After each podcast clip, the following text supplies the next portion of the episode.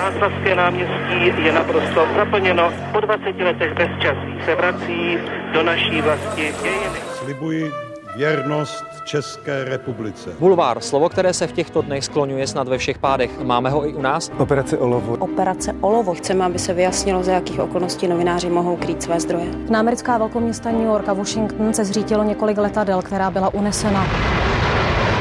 Andrej Babiš koupil mediální skupinu Mafra. Šest obětí koronaviru během dne zemřeli tři pacienti. Válka se poprvé v 21. století vrátila do Evropy.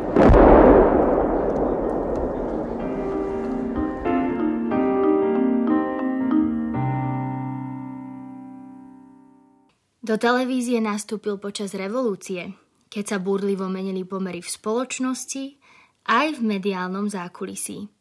Pri delení Československa bol parlamentným spravodajcom. Nazrel za oponu rokovaní o vstupe do NATO či Európskej únie. Reportoval zo Slovenska, keď pri moci bol Vladimír Mečiar a krajina prehrávala zápas o demokraciu. Stal pri vzniku prvej investigatívnej relácie predchodkyne reportérov ČT no a zakotvil pri spravodajstve pre deti. Vítam u nás v štúdiu dramaturga ČT Petra Kopeckého. Dobrý deň. Dobrý den, děkuji za pozvání. No a moje meno je Jana Ďuďáková. Tři generace, tři klíčové etapy české novinařiny s těmi, kteří jsou a byli u toho. Speciální podcastová série pořadu Newsroom ČT24. Generace televízii ste, Petr, už 34 rokov, tak som to spočítala. Dúfam, že dobre. Doba sa zásadne zmenila. Začím vám z tých novinárskych začiatkov z toho obdobia prvotného sa najviac cnie. Čo vám najviac chýba? Uh, ten věk mládí, uh, ta energie a takový to nadšení, který tehdy panovalo. Ako si spomínate na obdobie ešte svojho štúdia, pretože vy ste študovali vysokú školu ekonomickú a študovali ste aj žurnalistiku. To bolo pred 89. Aké novinárske princípy vám vtedy štepovali do hlavy? Mm. v minulom režime. Mm, mm. Já jsem eh, naštěstí Eh, studoval tu žurnalistiku jenom jako mimořádný studium při vysoký ekonomický, což bylo pro studenty jiných oborů než novinařiny. My jsme se tam sešli tehdy s eh, docela zajímavou partou lidí, kteří pak se v českých médiích jako docela uplatnili, jako třeba Dana Bérová, která byla později dokonce ministriní, a, Slánský třeba, který byl potom v Reflexu a, a dělal, dělal vel, velmi zajímavou jako Eh, dokonce v, na vlastní oči vlastně dělal potom taky jako velmi zajímavou žurnalistiku. No a mm, na té škole, my díky tomu, že jsme byli takový, jakoby nebyli jsme vlastně studenti přímo té školy, eh, tak oni nás tam brali tak jako eh, zlehka. V podstatě mm-hmm. nás moc nedrezurovali, ale měli jsme, měli jsme kromě jiného, neměli jsme vlastně takovou tu jako ten drill, ale měli jsme některé odborné předměty, kde jsme se učili třeba jako žánry, což bylo velmi dobrý. To, to jsme vlastně, jakoby, opravdu, když jsme přišli z jiných škol, tak jsme úplně neznali ten, ty, tyhle ty věci a díky tomu jsme se tam naučili vlastně jakoby rozlišovat třeba. Jo. A pak si pamatuju jeden výborný, eh, když, když, bylo, když byly nějaké závěrečné zkoušky z, teď nevím, z kterého předmětu, a byl to 88. rok, tak se mě mm-hmm. tehdy tam eh, ten eh, vyučující ptal na pojem demokratizace, což byla tehdy taková velká, jakoby taková, taková nálepka prostě eh, tehdejší vlády a, a, a celého toho vedení prostě v době eh, perestrojky, tak u nás byla mm-hmm. demokratizace, tak, tak se mě ptal na to, co si o tom myslím. No já, protože jsem nebyl úplně jako kovaný v tom, v politice a v tom všem a tak, tak jsem to prostě vzal úplně jenom logicky, že prostě Eh, demokracie buď je nebo není a demokratizace je něco mezi tím. Prostě demokracie je, že je vláda lidu a nemůže prostě buď vláda lidu je nebo není. A on se na mě tak potutelně usmíval a říkal, jo, jo, to by šlo. No, takže to byly zhruba tak jako naše eh, studijní začátky na žurnalistice. Prostě už to bylo takový volnější tehdy. A ako sa ale hovorilo o nestrannosti, o objektivitě? V podstatě se o tom nemluvil. Hmm. Vy ste do Československej televízie nastúpili počas revolúcie v 89. priamo v novembri, alebo teda v listopadu. Áno, áno. A k Kto vás do televízie priviedol a čo ste tam začali robiť? Nepřivedl mě nikdo, já jsem přišel sám. A to sám jste taky... zakopaný na, na dveře. Jo, jo, jo, jo, jo. A to právě bylo díky tomu eh, studiu žurnalistiky v, eh, jako během vysoký. Eh, já jsem, abych to ještě vysvětlil, jsem se vlastně hlásil na žurnalistiku někdy v 85. a mě tam tehdy nevzali, takže jsem se tak jako snažil tam dostat někudy jinudy, prostě když mě dveřová nepustí, tak jsem nějak oknem. No a pak tím, že jsme to vlastně absolvovali takhle jakoby bokem, tak, tak jsem pak chodil prostě po různých dveřích.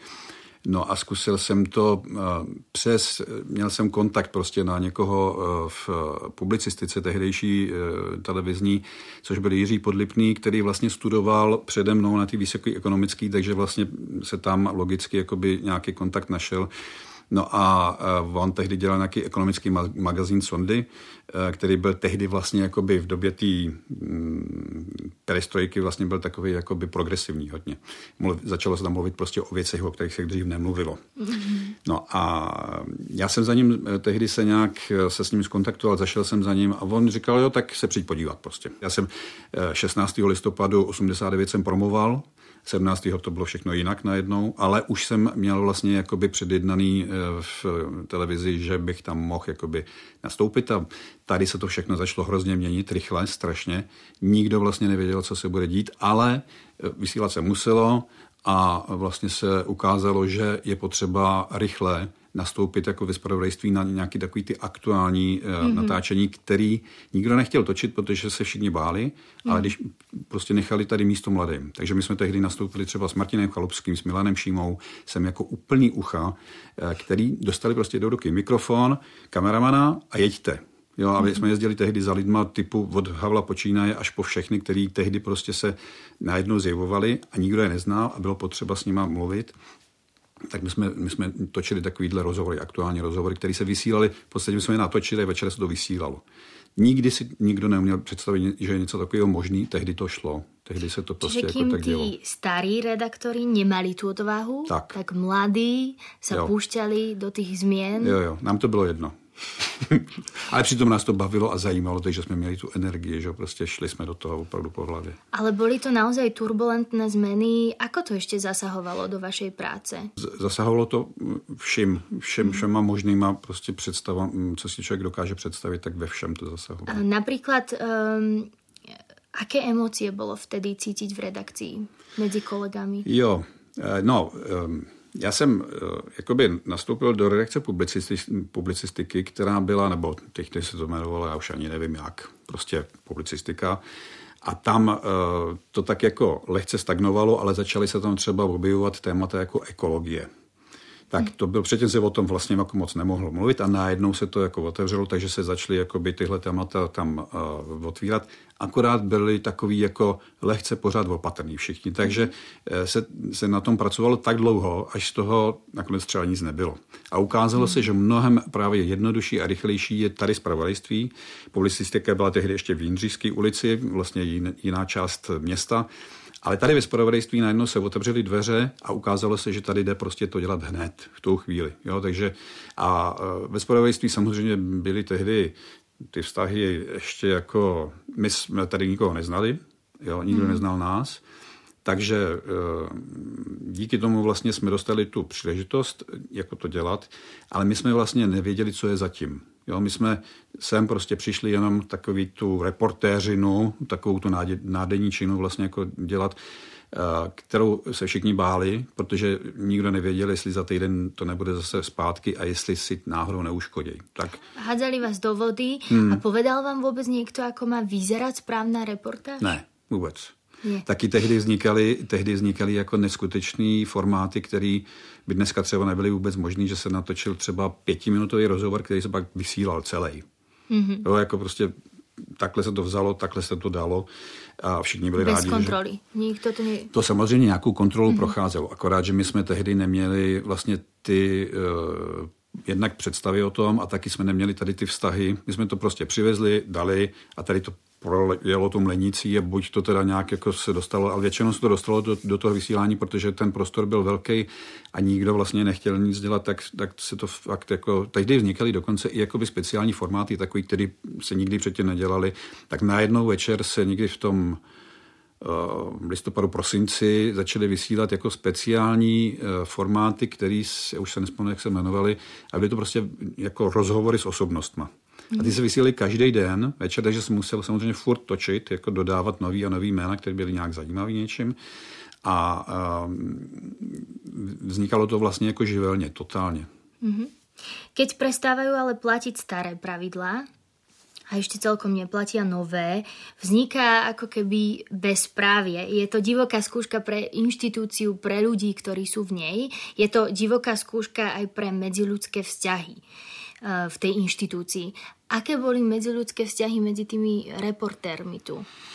Bola tu rivalita, tak. bol tu, neviem, strach. Jo. Všechno. Jeden z druhého. Všechno, všechno tady. Tady vždycky ve spravodajství totiž odraz vždycky bylo a vždycky je odrazem společnosti. Hmm. A tady ve spravodajství se všechno vždycky koncentruje. Jo? To, co se děje ve společnosti, tak tady se i ty vztahy mezilidský se odehrávají podobně, akorát je to mnohem intenzivnější a mnohem bližší. Takže samozřejmě tady byl strach, byla tady rivalita, eh, bylo tady ale i nadšení a byla tady velká energie. Jo, a to všechno se do sebe takhle jako skloubilo, eh, prolnulo se to a e, vycházely z toho často jako někdy e, pozitivní a někdy naopak negativní emoce, e, ze kterých potom vznikaly i pak nové vztahy a nové tady problémy. V tom čase sa ukázalo, že niektorí ľudia znútra televízie boli agentami EŠTB. Hmm. Vy ste niečo takéto zažili však? Ne osobně, ale, ale tady samozřejmě ve spravodajství spousta lidí spolupracovala, tehdy jako byli členové, členové KSČ a když nebyli přímo jako členové, tak byli prostě nějakým způsobem prověřený. Všichni. Mm-hmm. Prostě tady v podstatě nikdo jiný nemohl pracovat.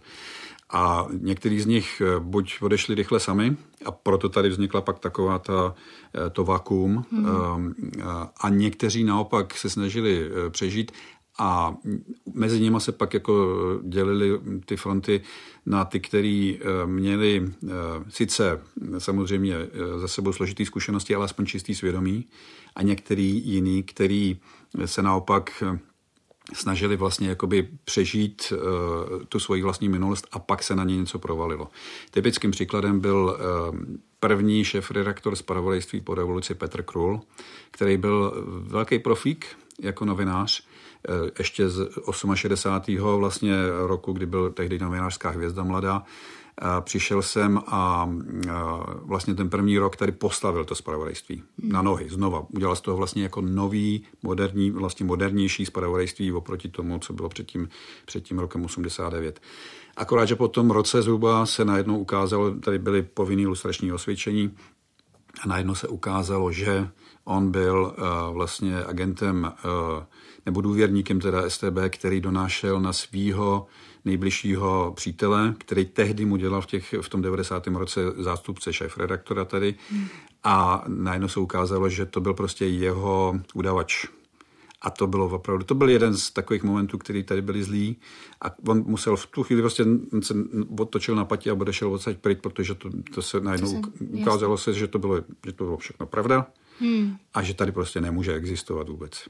Jo, a v tu chvíli se tady najednou jako zase pro, pročistili vody. Eh, to byl takový exemplární příklad. No. A samozřejmě těch ostatních byla spousta dalších, o kterých se někdy tolik nemluvilo, ale bylo to hodně složitý. Ale úplně stejně to takhle bylo v celé společnosti. Vás sa vtedy na situáciu v televízii pýtal kamarád z japonskej televízie.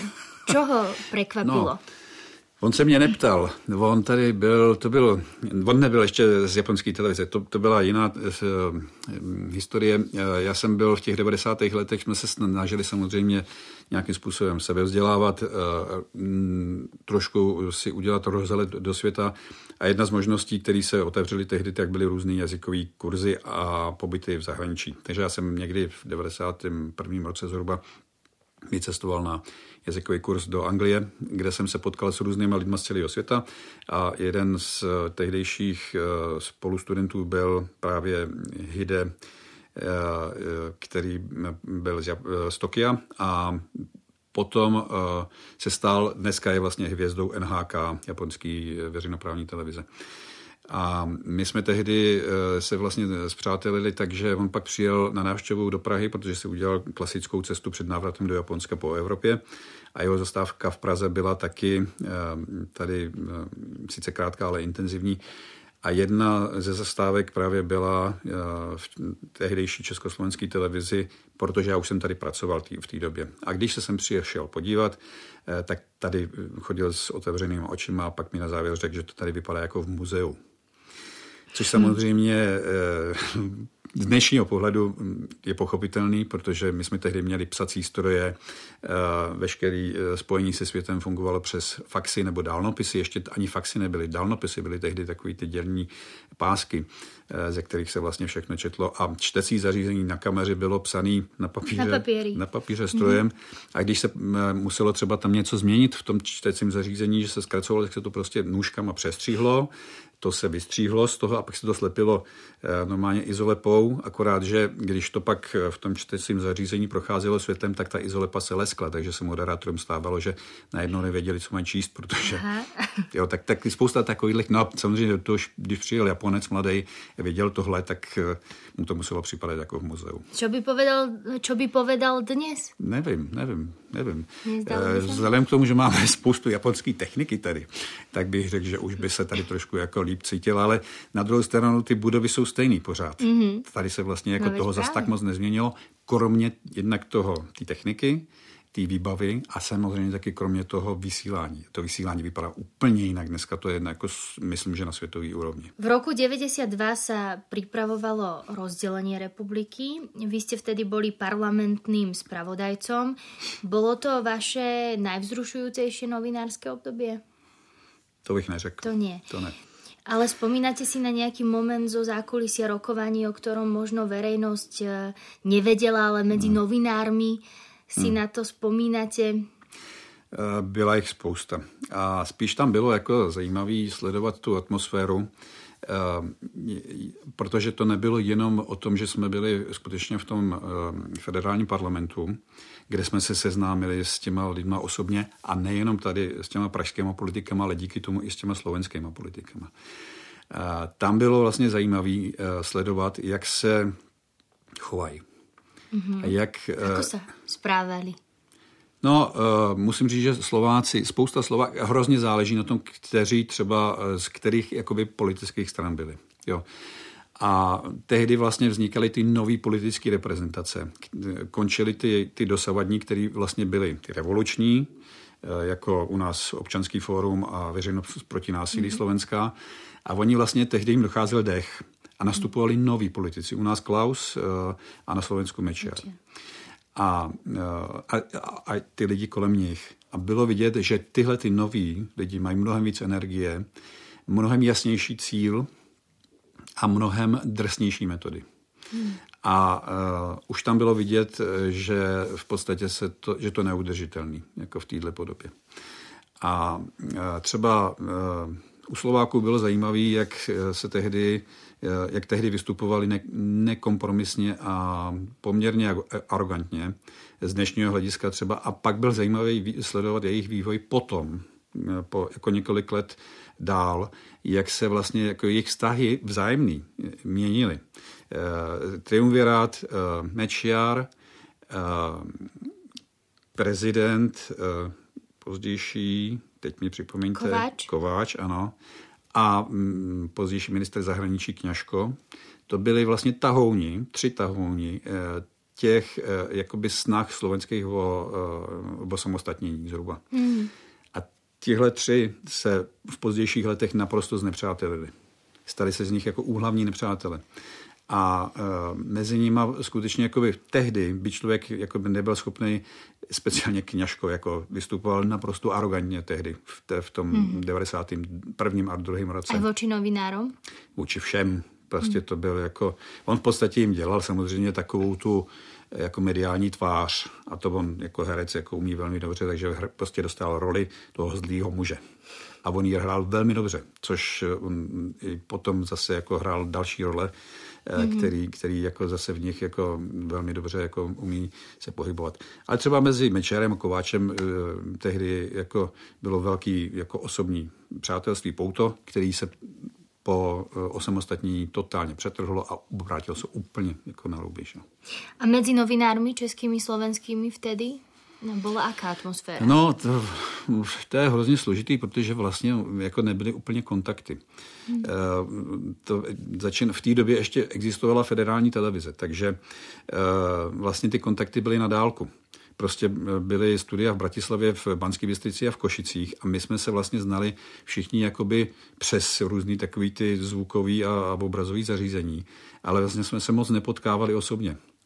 Uh, a, a, a vlastně oni pak jakoby sem dojížděli, to byla ještě ta doba, kdy jsem vlastně dojížděli jakoby a do té federální televize uh, uh, pracovat, ale vždycky to bylo na nějakou dobu, že my jsme se tehdy poznali třeba se Zuzanou Bilkovou, intenzivně, protože jsem nastoupila jako tehdejší moderátorka a já jsem s ní pak seděl jeden rok v kanceláři s Míšou Jilkovou, ještě to byl hodně intenzivní rok. A podobně jsme se takhle poznali jakoby s jednotlivcem, jako s několika málo lidma. A, ale nebylo to vlastně takové, jako že bychom se znali jako nějak osobněji. Mm-hmm. Bylo to příliš daleko tehdy. Tam som sa aj chcela dostať k tomu rozdeleniu televízie, pretože e, vtedy sa menila koncepcia. 4.9.1990 došlo k tejto zmene. E, pôsobil federálny kanál F1 a druhý kanál sa rozdelil na Český a Slovenský okruh. E, neskôr v roku 91 v júli lebo teda v červenci vznikla zákonom slovenská televízia a na začiatku roka 92 česká televízia a federálny kanál ten fungoval vlastne až do rozdelenia ano. republiky v roku 93. Ako sa vtedy vysielalo popri všetkých tých zmenách? Složitě. Um, jedna z velkých složitostí byla, bylo tohleto přechodní období, eh, kdy existovaly skutečně ty dva, eh, paralelně vlastně vysílali ty federální a národní okruhy. A ono vlastně to samé potom vzniklo tady v redakci ve spravodajství.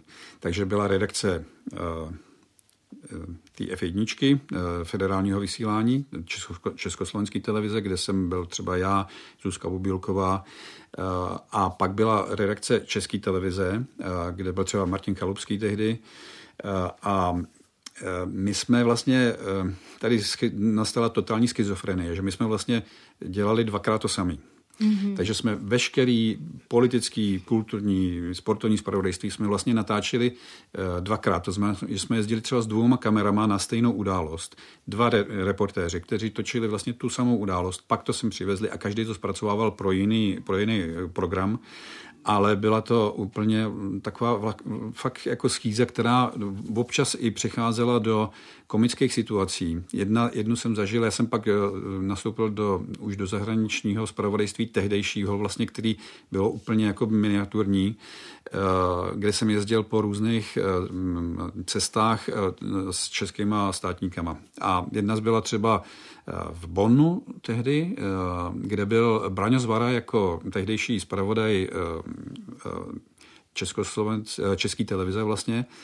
A já jsem tam přijel jakoby vyslaný zpravodaj za tu československou televizi. Mm. A byl tam jeden jediný, a do letadla, kde jsme letěli s Klausem tehdy, eh, t, jako mm, předsedou vlády, tak, eh, tak nás nevzali jako s další kamerou, takže jsem tam letěl sám jako reportér.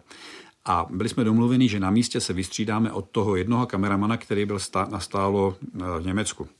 No a bylo to vlastně potom tak, že Braňo Zvara si tam natočil všechno, co potřeboval eh, pro to jeho spravodajství a pak říkal, no a teďko si teda můžeš natočit ty. A já jsem mezi tím se domluvil, jo, tak s Klausem, že teda až půjde z té návštěvy, takže nám pak poskytne rozhovor exkluzivní tak jsem se tam postavil venku eh, před tím zámečkem a eh, ten kameraman tehdejší Zelenka eh, říkal, no tak jako, že už teda budeme natáčet. Já jsem říkal, jo, jo, jo, Klaus už jde. A on říkal, hele, ale já už nemám na co. My jsme všechno vytočili. Hmm.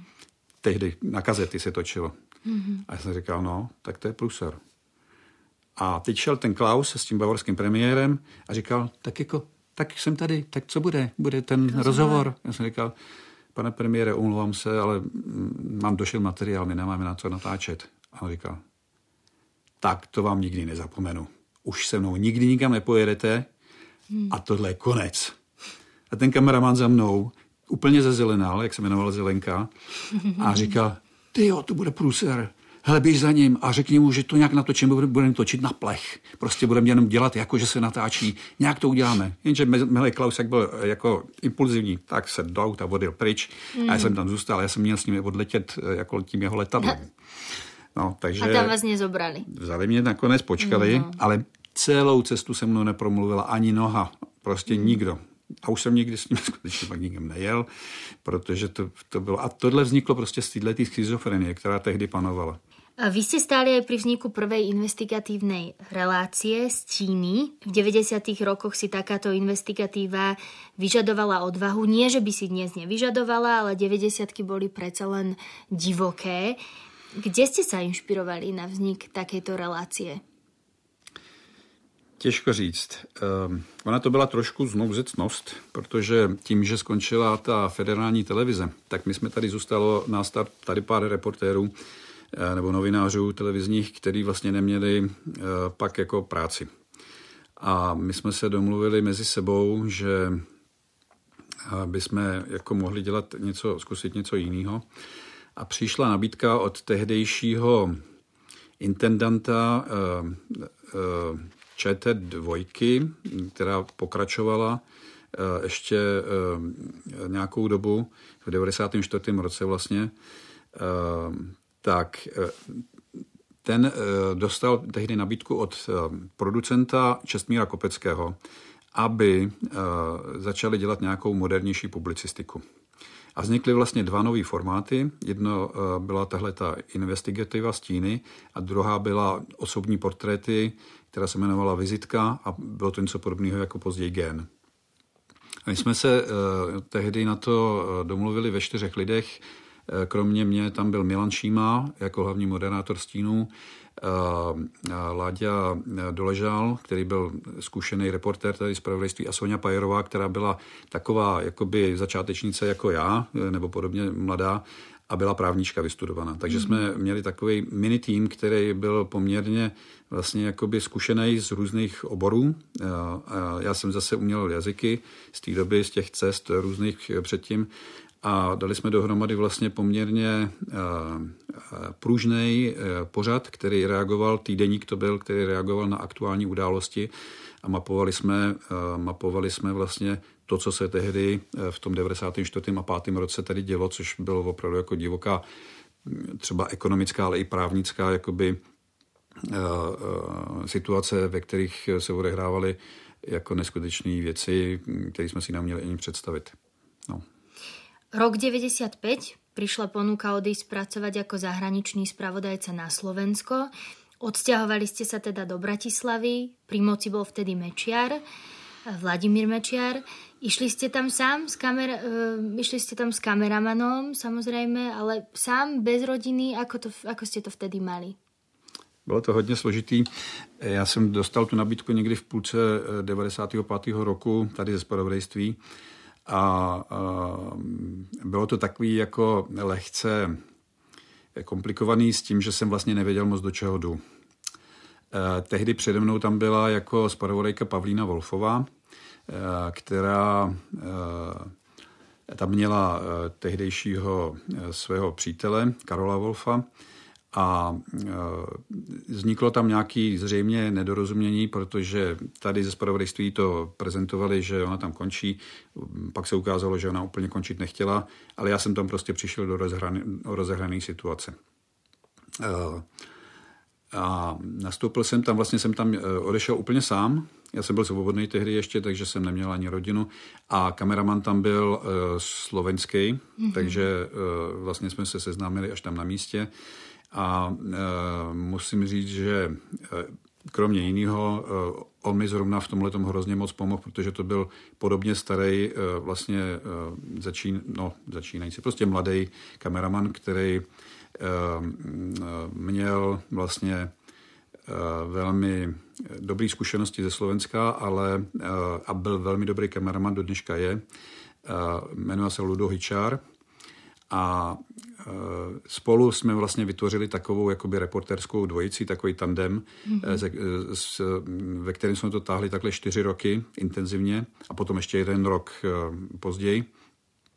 A musím říct, že z toho vzniklo vlastně takový osobní přátelství, do dneška trvající. Váš nástupce Tomáš Ponár nám spomínal, že zpočiatku ste mali strížňu na reportáže u seba doma. Bylo to někde na bytě v obývačke, jako ta střížňa vyzerala? Přesně tak. Přesně tak to bylo. Já jsem, protože jsem tam neměl vlastně v té Bratislavě tehdy nic, eh, tak jsem si musel nejdřív ze všeho najít bydlení sám. Nikdo mi s tím nepomohl vůbec, eh, ani tady, ani tam. A tak jsem si normálně přes inzerát prostě našel byt eh, na severu Bratislavy v Paneláku. A tam jsem vlastně jednak bydlel, jednak jsem tam měl redakční zázemí, to znamená, že jsem tam měl počítač a fax, to bylo celý, celá, celá redakce a počítač tehdy s takovým tím internetem, který se ještě vytáčel přes modem, přes telefonní linku. A střížnu jsme si, to bylo jediný luxus vlastně, který jsme měli, že jsme dostali tady odsaď z Prahy naší techniku. To znamená, že jsme měli kameru z pražské televize a střížnu. Mm-hmm. Dva vlastně přehrávače na kazety samozřejmě tehdy, který jsme si skutečně instalovali v dětském pokojičku tehdy. Mm-hmm. A tam jsme měli takový dva roky, určitě jsme tam intenzivně pracovali, že jsme skutečně tam to střihali všechno, vytvářeli a pak teprve eh, s kazetou, na který byl nahraný eh, už ten výsledný eh, nějaký produkt, ta reportáž, tak s tou jsme pak jezdili z Rače ze severu Bratislavy do Mlínské doliny, do vlastně centra města. Autem vlastně jsme tam vezli tu kazetu, kterou jsme tam pak ve slovenské televizi jenom přivezli do toho přehrávače, který, který byl domluvený, samozřejmě čas, vysílací, tam jsme to strčili do stroje a uh, vysílali Posledný. jsme do Prahy. Do Prahy. Mhm. Keď sa Mečiarová vláda blížila ku koncu, americký politolog Farid Zakaria použil Slovensko ako príklad neliberálnej demokracie. Medlin Albrightová ho označila za čiernu dieru Európy. Čo vo vás z tej doby najviac zarezonovalo? No, já jsem pro mě to byla obrovská novinářská zkušenost, ehm, protože jsem na to byl sám, byl jsem odkázaný úplně sám na sebe a musel jsem se naučit vlastně v takovýchhle vodách pohybovat. A ty vody nebyly úplně mm, jednak přivětivé a jednak nebyly úplně jako průhledné. Takže jsem i v téhle době uh, se musel naučit vlastně hledat zdroje, hledat kontakty, hledat cesty, eh, kterými se dost, dalo dostat eh, k něčemu, aby jsme byli schopni vlastně denně, prakticky denně eh, podávat zprávy o těch složitých procesech, které se na Slovensku odehrávaly. A navíc, já jsem tam vlastně odcházel už s tím plánem, že nebudeme pracovat jenom na Slovensku a informovat jenom o Slovensku, ale i o širším regionu, protože tehdy neměla česká a československá televize žádný zpravodaje v Polsku, v Rakousku, v Maďarsku, eh, na Ukrajině prostě nikde nikdo nebyl. Takže my jsme si domluvili už předem, že budeme výjíždět i takhle do sousedních zemí a skutečně jsme eh, tam jezdili poměrně často a mm, hodně vlastně intenzivně jsme tam teď minimálně první dva roky, ale myslím si, že čtyři roky potom celý reportovali o aktuálních událostech a nám to dalo, musím říct, jako docela eh, paradoxně nadhled nad tím, co se dělo, dělo na Slovensku. Mm-hmm. Že jsme měli prostě širší rozhled, širší možnosti a měli jsme taky srovnání s tím, co se děje třeba v Polsku v té době, nebo, nebo v Rakousku, v Maďarsku, tam nastoupili, nastupovali nový politické garnitury. Uh, Orbán byl tehdy úplně začínající, mm. jsme byli u voleb, kdy, kdy on vlastně byl poprvé zvolený a byl hrozně přátelský, hrozně milý. Uh, Šisel tehdy jako nový kancléř rakouský, hrozně vlastně byli hrozně rádi, že tam vlastně někdo v Polsku, Kačinský, který ne Kačinský, Kvašněvský tehdy nastupoval jako nový vlastně polský předseda vlády a oni byli rádi, že tam přijeli prostě jako zahraniční média. My jsme měli vlastně v tomhle jako exkluzivní postavení, že jsme i na tom Slovensku byli vlastně zahraniční médium, který bylo vlastně všude vlastně svým způsobem paradoxně vítaný. A respektované. A respektovaný, hmm. přesně tak. Třeba západní Slovensko eh, v té době, v 90. letech, sledovalo prostě českou televizi, protože od tam teď se dozvídalo od, od vlastně informace o tom, co se děje na Slovensku. My jsme byli zdroj jako pro normální obyčejní Slováky ze kterých ho se dost, kromě československého českého rozhlasu, tehdy teda samozřejmě. Protože eh, slovenská tak, televízia byla no, promečiarovská. No jasně, jasně. Tak Ale my jsme vlastně měli pak jako otevřené dveře u normálních běžných lidí. Ako si spomínate na tzv. babky demokratky? To boli slovenské dôchodkyne, ktoré prechovávali zápalený eh, obdiv k Mečiarovi a útočili na novinárov. Hmm, hmm, v roku 97 hmm. na mítingu HZDS v Bratislave dav jeho priaznívcov zautočil na novinárov e, palicami a kopancami. Čiže ako si spomínate na týchto voličov a voličky? Oni byli v podstatě zneužitý. Hmm. Jo, samozřejmě.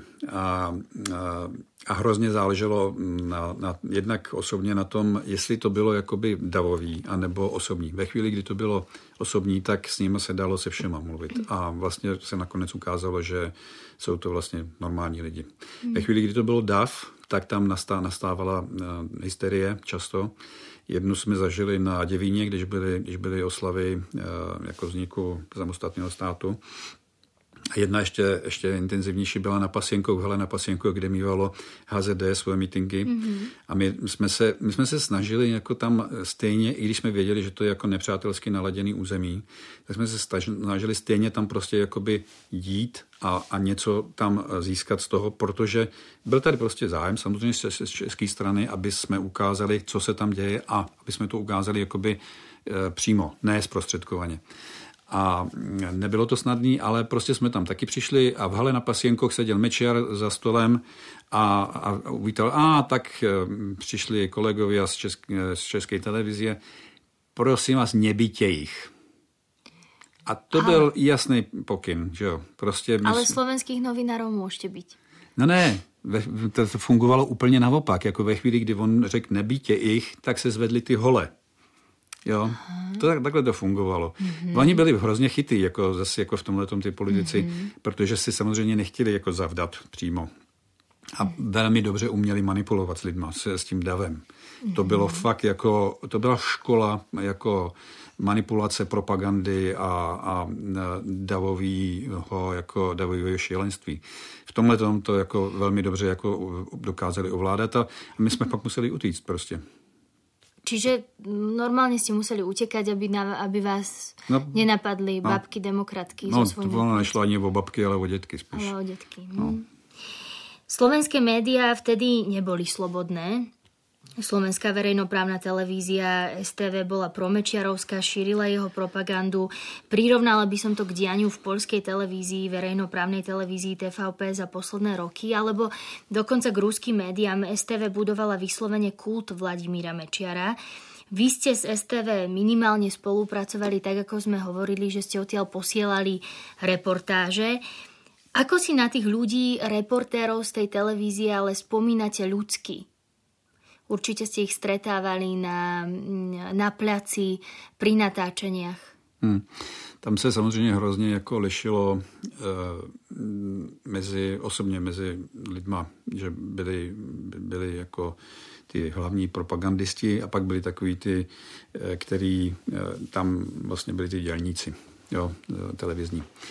A e, my jsme měli, jako s, už tehdy myslím, že existovala nějaká mezivládní dohoda o spolupráci e, veřejnoprávních televizí, takže jsme měli svým způsobem jako otevřené dveře e, v tomhletom technickém slova smyslu, že jsme tam mohli do té televize Eh, chodit a od tam teď vysílat. Dokonce jsme tam pak dostali i svoji místnost, kde jsme měli tu střižnu a mohli jsme tam pracovat a díky tomu jsme spolupracovali i s některýma lidma, eh, kteří tam dělali tu eh, takovou tu běžnou denní hm, práci provozní. A s těma lidma jsme vycházeli dobře, musím říct. Mm. Protože to byli prostě stejní profíci jako my. Technici a kameramani a, a, a i produkční třeba, jo, tak s těma, jsme, s těma jsme vycházeli celkem dobře, protože oni skutečně měli jakoby nějakou, nějaký respekt k té české televizi tehdejší. A ta instituce tam fakt jako fungovala, měla dobrý jméno. A pak jsme ne, jako ne, ne, nedocházeli, my jsme se nedostali vlastně do kontaktu, do, do kontaktu s tím vedením slovenské televize. Jestli, tak někde na nějakých tiskovkách, ale ty, ty, ty, ty, ty prostě od nás vůbec nezajímali, nebo ne, my jsme, oni nás nepotřebovali. Že? To bylo celý o tom. No ale my jsme eh, vlastně to obcházeli různýma cestama, že jsme si nahrávali různý ty vysílání, jejich propagandistický, speciálně takový ty nedělní sedánky Mečárovi, co hmm. A z toho jsme prostě, díky tomu, že jsme měli tu techniku eh, propojenou, tak jsme vlastně z toho používali ukázky. A to stačilo, úplně to stačilo na to, aby jsme pustili prostě to, co se na tom Slovensku vysílalo. A tady to nebylo vidět. To byl vlastně ten paradox, že tam to jelo prostě ve velkém. Všichni eh, pod tím žili a ve chvíli, kdy my jsme jakoukoliv ukázku eh, použili do naší, našeho spravodajství a pustili jsme to sem, tak tady všichni prostě zírali a nevěřili vlastně očím, co je možný. Co se to tam co vysílá. je možný. Jo, jo, jo, co se tam vysílá. Ale zaujímají ma pra, priamo tí e, reportéry. Vy ste mali aj známeho znútra e, z televízie STV. Ako si on e, vysvetľoval to, že pracuje vlastne pre propagandistickú televíziu? Ako si to zdôvodňoval sám pred sebou? My jsme měli uh, takový, jako, a to se netýkalo jenom slovenské televize, ale jako obecně novinářů slovenských jsme měli uh, kontakty s jednotlivcema prostě jsme se někde s někým potkali. Typický eh, jeden na začátku byl Jan Janofile, eh, který byl eh, předseda slovenského syndikátu novinářů tehdejší a to byl jeden z lidí, kteří se nebáli prostě jako mluvit. A my jsme hrozně jako potřebovali eh, vlastně někoho, kdo by nám byl ochotný vůbec říct jakýkoliv reakce na to, co se na tom Slovensku děje. S těma vládníma, ať politikama nebo novinářema, nebyla vlastně vůbec šance se prostě jich na cokoliv ptát, prostě protože oni nekomunikovali.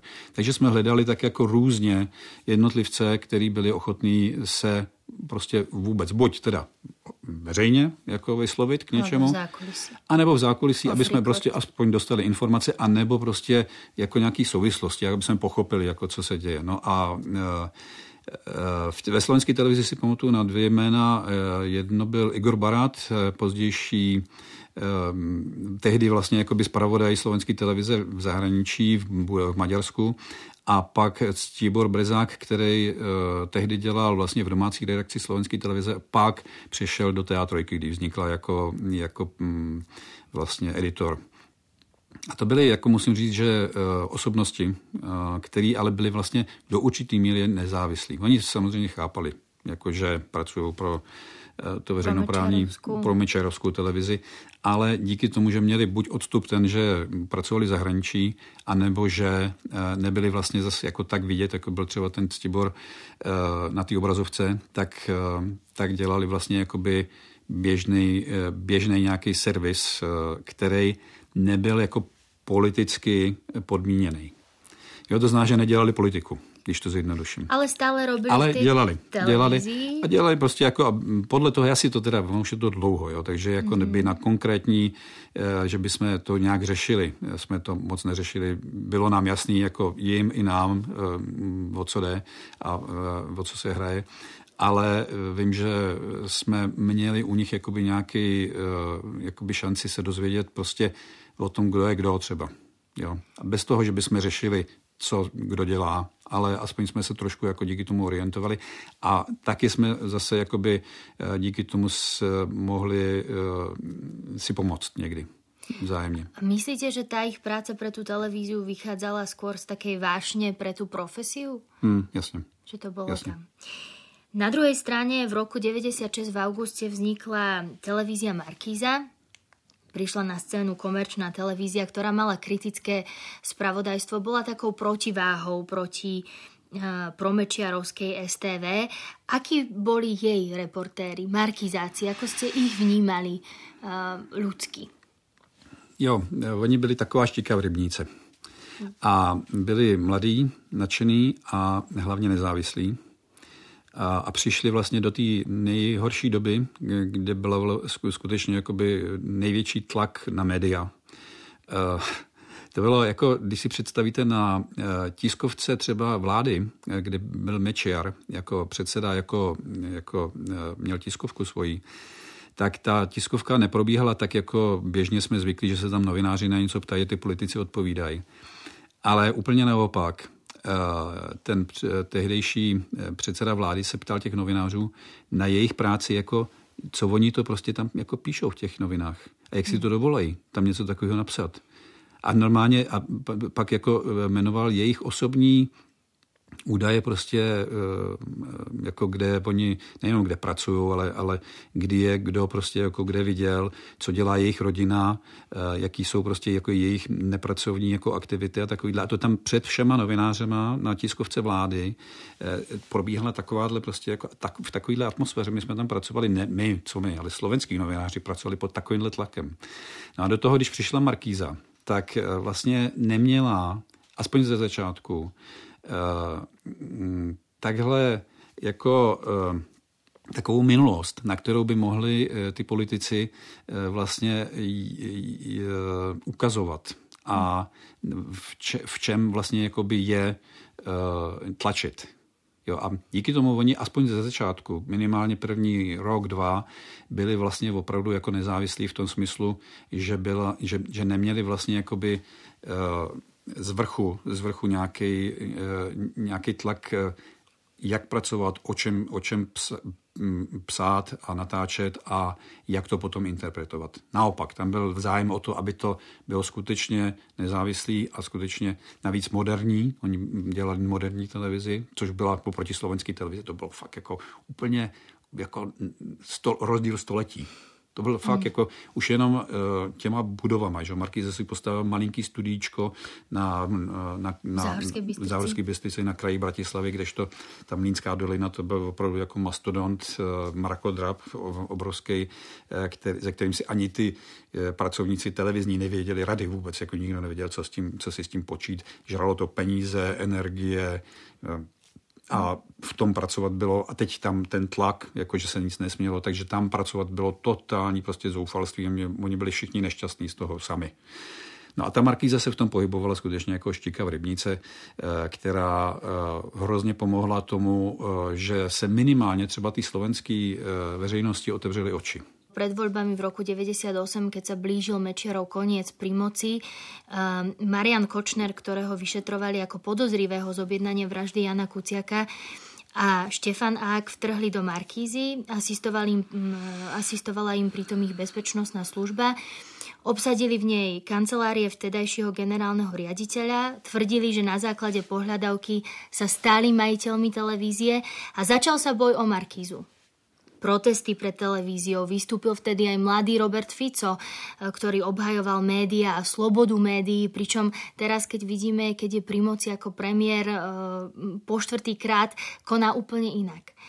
Vy ste tam vtedy boli. Ako ste z novinárskeho pohľadu e, vnímali vtedy mladého Roberta Fica, vtedy, keď stál pred televíziou Markíza a obraňovali ju? Fico byl tehdy součástí opozice, opozice proti Mečerovský, takže On eh, samozřejmě byl na té straně, eh, která bránila tu svobodu médií, ale nejenom médií, jako Slovenska. Eh, mm, takže věřím tomu, že on to myslel tehdy upřímně a na druhou stranu, on už v tehdy, tehdy v těch 90, v té druhé půlce 90. let byl známý, jemu se přezdívalo Malý Mečiar. Hmm. A on byl známý tím, že eh, je hodně jako eh, je sice byl sociální demokrat, byl lev, tehdy, jako on byl komunista, že jo, původně. A celá ta, ta slovenská levice byla vlastně jakoby pře, Eh, v těle jako pře, přeroděná komunist, komunistická vlastně jakoby garnitura, ale mm, podobně jako v Polsku se to podařilo, že skutečně eh, díky tomu ta komunistická strana Slovenska vlastně byla úplně marginální, vlastně vůbec nikoho nezajímala a vznikla moderní levice tehdy na Slovensku. Podobně jako v Polsku třeba se to podařilo, nebo v Británii, oni měli samozřejmě vzor že v, Tony, v Tony Blairovi. A myslím si, že třeba speciálně Fico se viděl v Tony Blairovi. ale on byl zároveň, kromě toho, že byl moderní a byl vlastně jako energický, a oproti dokonce i té eh, tehdejší sociální demokracii byl jako, jako na, na vyšší úrovni eh, politický než ostatní. Eh, tak uh, on byl zároveň jako hrozně proslovenský v tom smyslu, že on byl tehdy, uh, zastupoval Slovensko v Radě Evropy, protože byl vystudovaný právník, podobně jako Mečer, mm-hmm. že, mhm. samozřejmě. A on byl ale velmi dobrý jako v tom, že dokázal i v těch evropských uh, strukturách se zorientovat a vyznat se v těch složitých jako právních uh, otázkách. A on zastupoval Slovensko jako uh, v Radě Evropy a byl jeden z jeho hlavních jakoby, takových poznávacích znaků byl, že vystupoval vždycky proti, eh, eh, proti jako za, takhle, za obnovení trestu smrti. To byl jeho jako politický jako eh, takový cíl prostě obnovit trest smrti. Což je z dnešního hlediska je to trošku jako směšný a samozřejmě se to nikdy neuskutečnilo. Ale pro něj to byl, on byl už tehdy populista totiž, jako do určitý míry. A skutečně dokázal se díky tomu získat spoustu bodů a získat si jméno. Jako on i, i v té době, kdy byl jako ten meča a ten tuhej uh, vlastně tam uh, režim, tak on dokázal, jako měl prostor v televizi, že, že vystupoval i v té slovenské televizi. A musím říct, že vlastně už tehdy v tom, jako v něm nějaký ty zárodky musely být, eh, který potom se zvrúčili, jako když se dostal k moci. Budem skákať, Petr. Prelom rokov 2000 a 2001, vtedy v Čete nastala televízna kríza, to už ste boli naspäť, potom ste sa na Slovensko ešte na rok vrátili. Redaktori spravodajstva, redaktori spravodajstva sa vzbúrili proti vtedajšiemu vedeniu vy ste o tom aj točili reportáže v tom čase. Ako ste vtedy fungovali? Ještě mě zkuste jenom Ako zorientovat, na, na, jakou dobu, na jakou dobu se vlastně teď ptáte. Pýtam se na rok 2000-2001. Jo, rozumím. Prelom roku ano, 2000, chápu. 2001. E, rok 2000 začal vlastně e, tou televizní krizí, e, kdy my jsme tady o Vánocích e, zůstali e, několik týdnů zavřený a pak eh, díky tomu, že jsme to nějak eh, ve spolupráci eh, s i zahraničníma médiama třeba dokázali překonat a, a vydržet ten tlak, který byl, tak jsme pak tady mohli pokračovat v standardní novinářské práci. Prostě jsme tady zůstali. A musím říct, že tehdy se asi zrodil uh, zárodek dnešního uh, moderního spravodajství Česko, České televize, dnešní 24, která tehdy ještě neexistovala, ale vlastně ten současný tým, který dneska eh, vede, tak tehdy vlastně ti mladí redaktoři, kteří tehdy tu televizi tady jako bránili se svýma tělama skutečně, tak do dneška to spravodajství budujou a e, dnes dokonce i vedou, jako v čele s Michalem Kubalem, současným e, šéf-redaktorem, tak ten byl tehdy e, tady jeden z těch mladých, který byli v zahraniční redakci a stál prostě v těch oknech taky a pomáhal to tady vlastně jakoby udržet. A díky tomu my jsme pak, jako vznikla tady dobrá parta, musím říct. Díky který se pak vlastně jakoby přežilo lecos. Oni pak byli spousta složitostí, měnilo se vedení několikrát a tak ale to všechno jsme dokázali přežít vlastně díky tomu, že jsme jako si vytvořili dobrý vztahy mezi sebou, důvěru a respekt vzájemný vůči tomu, co ty ostatní vlastně jakoby dělají.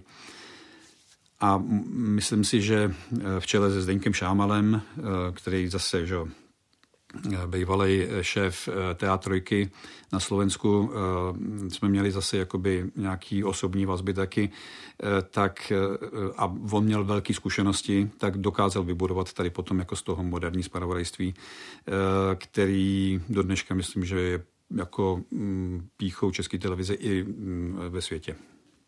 Čiže bol to taký stmelovací moment pre ten tým ČT, práve tá televízna kríza. Vy ste sa v roku 2001 na Slovensko vrátili. Bolo vidieť e, zmenu?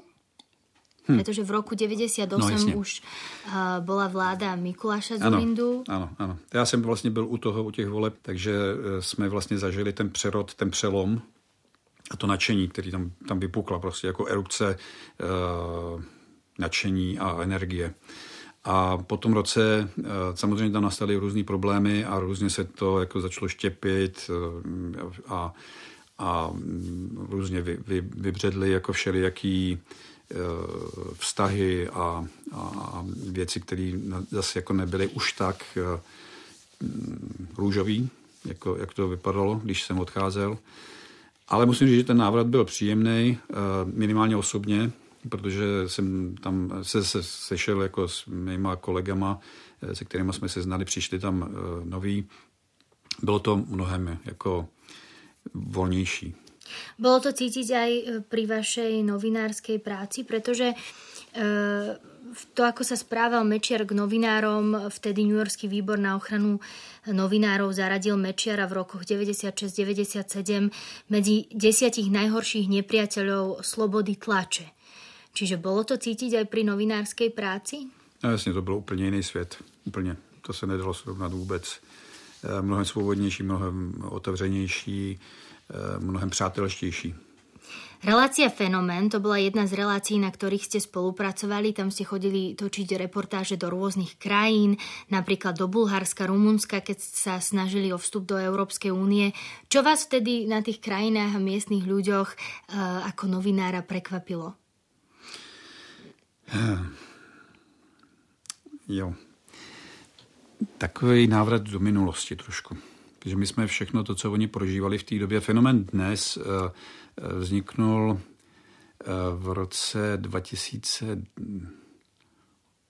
teď nevím přesně, 6, 7, 8, tak někdy prostě, teď já si nepamatuju vlastně ten, ten, ten rok, ale vzniknul jako pokus o nějakou moderní publicistiku, která byla spíš jakoby na úrovni dokumentaristiky, protože to byl velký dlouhý formát, půlhodinová reportáž, je monotematická. Mm-hmm. A to vzniklo pod eh, Andreou Majsterovičovou, což byla eh, vystudovaná eh, režisérka z FAMu, dokumentaristka, která ale měla původ chorvatský a tady vlastně se snažila v televizi o mm, vlastně moderní formy, které byly na hranici vlastně té dokumenty filmeřiny. Jo, v tomhle smyslu. A ona měla okolo sebe jako široký tým eh, profesionálů, režisérů, kameramanů, Eh, stříhačů, který skutečně pracovali na úplně jiný, jiném levelu, eh, než bylo to běžný denní zpravodajství. A my jsme díky tomuhle tomu prostoru, který zase vznikl na, samozřejmě na zakázku tady eh, od Zdeňka Šámala, od České televize, snaha zase se otevřít jakoby trochu víc světu, tak my jsme si jakoby našli různý témata, které byly jak domácí, tak zahraniční. Já jsem díky tomu, že jsem pracoval v tom zahraničí, měl jsem trošku přehled tak jsem, tak jsem se za začátku snažil věnovat právě těm letěm eh, tématům ve východní Evropě. A první vlastně, co jsme natočili, tak bylo tak bylo Bulharsko. To bylo zase díky osobním kontaktům, protože tady pracoval režisér, který měl za manželku Bulharku, která tady byla jako stříhačka a měli velmi dobrý kontakty v Bulharsku mezi novinářema, politikama, ehm, regionálníma politikama a znali kauzy. My jsme tam jeli na, teď nevím, jestli no, na několik dní, možná týden, kdy jsme skutečně jako měli luxusní čas, prostor na to eh, mapovat tu situaci ne jako běžní zpravodajci, ale jako v podstatě dokumentaristi. Eh, a měli jsme velmi dobrý rešerše dopředu od bulharských kolegů, který nám, mm. který nám pomohli vlastně se zorientovat v tom, co my jsme předtím nech, neznali, nechápali a měli jsme vlastně jako přístup jako do věcí, které bychom normálně mafiánský prostě kauzy, e, problémy s důchodcem a tam třeba jako ekonomický problémy hrozně. A vzniknul z toho velký jakoby e, formát, který, který, který jakoby ten, tu dobu e, intenzivní, kdy, kdy to bylo těsně před ještě vstupem do Evropské unie, tak ukazoval z různých stran a nám, vlastně jakoby českým divákům, dokázal přinést nějaký pohled na to, co se tam děje skutečně a co to bude znamenat ve chvíli, kdy oni se stanou součástí našeho společenství. Mm-hmm. Jo, co to může přinést jim a potom i nám zase vzájemně. A musím říct, že to byly teda neuvěřitelné intenzivní zážitky. Eh, díky tomu, že jsme měli tam osobní kontakty a byli jsme tam i na venkově třeba a mm, vzniknul z toho moc pěkný, musím říct, formát a byl jsem vlastně rád, že, že jsme to tehdy mohli dělat. Teraz, Petr, ste dramaturgom Správiček, hm. spravodajskej relácie pre deti a mládež. V jednom rozhovore ste povedali, že pripravovať správičky je podobne zložité ako akékoľvek správy v televízii. V čom sú teda podobne zložité? Minimálně v tom, že se vysílají každý den. Mm-hmm. Prostě je to denní spravodajství. Teď eh, od roku 2013, to znamená 10 let, vysíláme denně, eh, sice jenom 5 minut, ale je to vlastně jediný spravodajství na D, což znamená, že to je vlastně jakoby hlavní spravodajská relace tohoto toho dětského programu. A navíc je to eh, v prime timeu dětským, to znamená vysílá se to ve 18.40 a je to pět minut před večerníčkem, což pro děti, pro dětský publikum je prostě jako uhelný kámen jejich dne mm-hmm. z toho, co oni v televizi prostě jako eh, sledujou. Samozřejmě na to nekoukají všichni, ale velká část dětí, v podstatě všechny děti, celá generace dětí zná večerníček. A oproti tomu, co bylo před Dčkem, my jsme vysílali zprávičky i předtím, tak oproti tomu musím říct, že už dneska většina dětí zná i zprávičky. Předtím my jsme jako na tom dělali několik let, ale eh, nebylo to prostě tak mm, masově známý ta značka eh, jako dneska. Přestože uh, zprávičky se vysílají pro malé děti, protože celý D je pro děti od 4 do 12 let a u těch zpráviček je to ještě o něco níž, dejme tomu 4 až 10 let maximálně, pak už víceméně ty děti jakoby se o tohleto dětský zpravodajství nezajímají. Ale v tomhletom segmentu diváckým je to dneska uh, fenomén pro děti. Vy jste zkušený novinár. Naučili vás nějakou lekciu děti? Je, spoustu. Popri tom, ako ste nachádzali spôsoby, spoustu. ako preniknúť do ich sveta, ako mm. byť pre ne mm. zrozumiteľný? Mm. Aké uh, lekcie? To je těžko, to by jsem se musel hodně s tím, to, ale rozhodně uh, je tam, uh, no, co je nejdůležitější z toho? Uh, důležitá je komunikace s divákama. Jo, prostě strašně důležitý s těma divákama, jednak myslet na to, pro koho to vlastně vůbec děláme. Tam je strašně velký rozdíl ve chvíli, kdy to děláme pro dospělí a pro děti. A i u, u dospělých samozřejmě jsou rozdíly, třeba věkový anebo jiný. A u dětí speciálně jsou velký rozdíly třeba mezi malýma dětma a většíma dětma. Takže to je základní vlastně jakoby poznatek, který nás naučil vlastně to dělat jinak protože to děláme pro někoho jiného. A ve chvíli, kdy nám někdo začal říkat eh, třeba z velkého spravodajství nebo někde z, od rodičů nebo různých politiků nebo takhle, že to děláme blbě, tak my jsme vždycky řekli, ale my to děláme pro děti a pro malé děti. A v tu chvíli prostě uh, skončila diskuze, protože jednak to nikdo neuměl. A jednak my jsme věděli, proč to tak děláme. Měli jsme i kontakty s psychologama, dětskými psychologama, kteří nás učili prostě tu vývojovou psychologii a co jsou schopni děti vlastně unést ještě. A my víme, že prostě jsou hranice, za které jít nemůžeme, protože by to buď děti nepochopili, což je věc třeba jazyka, obrazového zpracování, anebo by to skutečně eh, bylo pro ně příliš citlivý, aby vejmuli tu základní eh, informaci o tom, že se něco děje. A to je pro nás důležité vlastně udržet si ten kontakt, to publikum a ten prostor, ve kterém můžeme my eh, podávat eh, ty důležité věci v nějaký jakoby eh, střídmý Čiže, podobě. Petr, dá se to chápat tak, že vám děti pomohly vytrénovat si novinářskou empatiu? Hmm, dá se, dá se, dá se. Dá se to tak říct. A taky nás naučili třeba udržet kontakt, kontakt, eh, kontakt s novýma médiama, to znamená s technologií, s vývojem, protože děti jsou v tomhle tomu hrozně napřed. A my vlastně za nimi tak jako běžíme a doháníme je. Ale eh, díky tomu nám vlastně jakoby nás naučili, třeba my jsme se začátku hrozně báli jako různých online spravodajství nebo, nebo prostě cest, jako jak vlastně to spravodajství zpracovávat. Nemluvě o tom, že tady byly jako i zavřené dveře předtím a my jsme díky tomu, že máme ty os, osobní vazby do zahraničí, do těch západoevropských televizí, které tohle to dělají mnohem díl a mnohem líp než my, Eh, severské televize, BBC, prostě Benelux, eh, tak my jsme se od nich naučili, že jsou i jiné cesty než ty klasické. A že ty děti samozřejmě v tomhle jsou mnohem pružnější a mají, jsou mnohem otevřenější. Takže jsme se naučili prostě vlastně s nimi komunikovat i jinak. Uzatvára Petr Kopecký, dramaturg ČT. Ak vám dnešná epizóda nestačila a chcete si vypočuť viac, náš podcast nájdete na všetkých podcastových aplikáciách, ale aj na YouTube či na e-vysielaní. Od mikrofónu sa lúči a pozdravuje vás Jana Ďuďáková.